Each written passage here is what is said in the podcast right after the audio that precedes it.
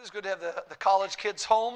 Uh, you've seen several of them as they were coming in and out. The, barely got the Phillips boys back. Three flat tires later, they're, they're finally limped in. We're glad to have them as, as well as all of them. So it's, it's always fun to get them back and see how they've matured and grown and, and uh, made it through without getting flunked out for the semester.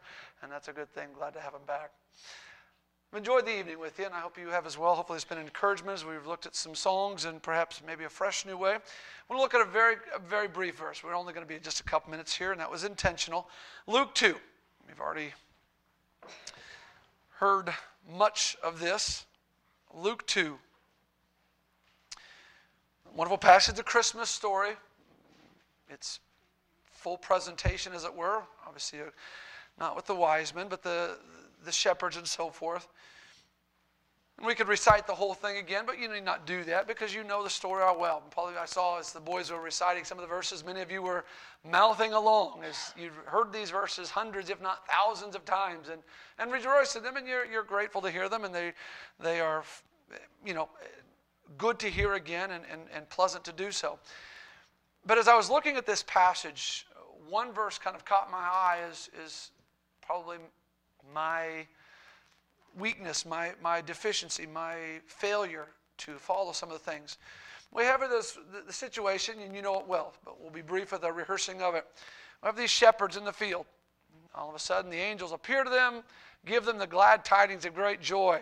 And he was born this day. And what happens? The shepherds pack up, rightfully so, in this very earth shattering moment. I, I, was thinking about this morning. I was teaching Sunday school to the ladies' class, just think about what it was to be a shepherd in the Bethlehem hillside, night after night, day after day. Nothing happens. Every once in a while, you might have a wild animal that comes lurking around and you got to shoo it off. Or maybe every once in a while, you know, a second flock will be close by and maybe there's some interaction. But as a general rule, it's the epitome of boredom. You can't fall asleep because now your flock would be at risk. So you got to stay awake and you got to you got to tend these stupid sheep and make sure they don't hurt themselves, but nothing ever happens. And in that sleepy boredom scene, all of a sudden there's an angel choir filling the heavens. Now you got to just uh, that just I don't know what that what that feels like. Obviously they were afraid and rightfully so because the angel says, "Hey, don't be afraid. We're not here to harm you." And they go about telling the story. And the shepherds overcome, rush off to the scene. They follow the instructions of the angel. They find that manger. They find that babe wrapped in swaddling clothes. They kneel down, worship. They're rejoicing in that event. And the Bible says that they, after they had found them and they were there, they went out and told everybody that they could find. They went out and spread that word. Um, uh, verse number 17. And when they had seen it, they made known abroad the saying which was told them concerning this child. So they, they went out and they shouted, Here's what we've seen. Here's, here's what the, the big event is, and w- what a celebratory thing that's just happened. Here's what the angel told us. We've seen it with our eyes. And that's wonderful. You know, most of us are very good on the external celebrating of Christmases, and this is not a rehash of last week with the ministry team. I'm not talking about getting caught up unnecessarily in the in the, the trappings of Christmas. They weren't. They were they were in the true meaning, and they were very uh, quick to share. It says they told everyone that would listen of what they had seen and, and shared abroad. They were quick to to voice their right position on this wonderful event. They weren't piping their own you know, horn on, look at us, how special we are. They were trying to share the good news, and that's fantastic. And probably most of us are deficient in this respect as well. We're not quick to share. We're quick to say Merry Christmas or Happy Holidays. Even that in our PC world, we're like, oh, do I say it? Did they say to me? Do I say it back to them? What do I? We, we tend to kind of turtle up a little bit with our boldness in declaring what we know of the scriptures and what we know of Christ. But let's say, for, for this sake, that we're, we're doing okay in that respect because most of us do fairly well in, in being verbal and outwardly manifesting the, the celebration of the true meaning of Christmas. But it's the verse couple after that, verse number 19, that where I think we fail. Because the Bible says very interestingly, because it doesn't affect anybody, nobody knows except God has to tell you, because you would not have known this had God not revealed it through his scripture writings. But Mary kept all these things and pondered them.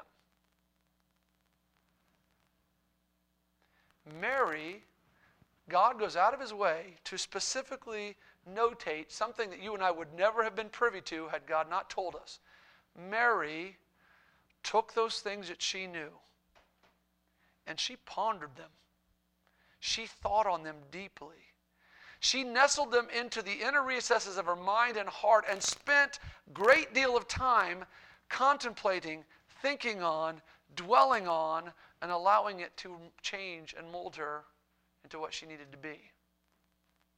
Now, most of us are like those four little cute kiddos that were up here at the beginning of the service We've grown up in church. We sang away in a manger as a four year old. We've done all of the Sunday school things. We, we, we quoted Luke 2 and all of those things. We have grown up in the church. We have grown up with the Christmas story. It is so second nature that without having a special award in class, most of you could recite Luke 2 with the boys as they were going through it because you've just heard it that many times.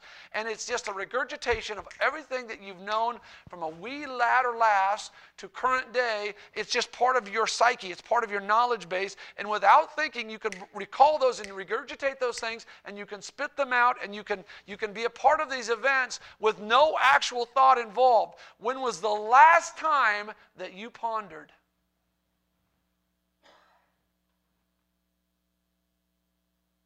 When was the last time you got alone with the truth See, we're really good about broadcasting in a corporate way, celebrating the truths in a collective way.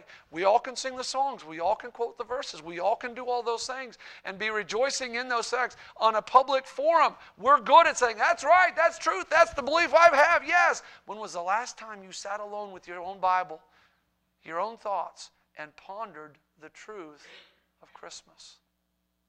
We feel like, well, I don't need to. I know it so well. It's just part of who I am. It's part of the reason we get caught up in the wrong things in Christmas.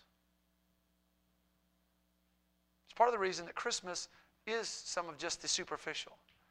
Because we've never gone back and really stared deep into the chasm of our desperate situation before Christ came on the scene. We've never stared deep at the consequences of our sin.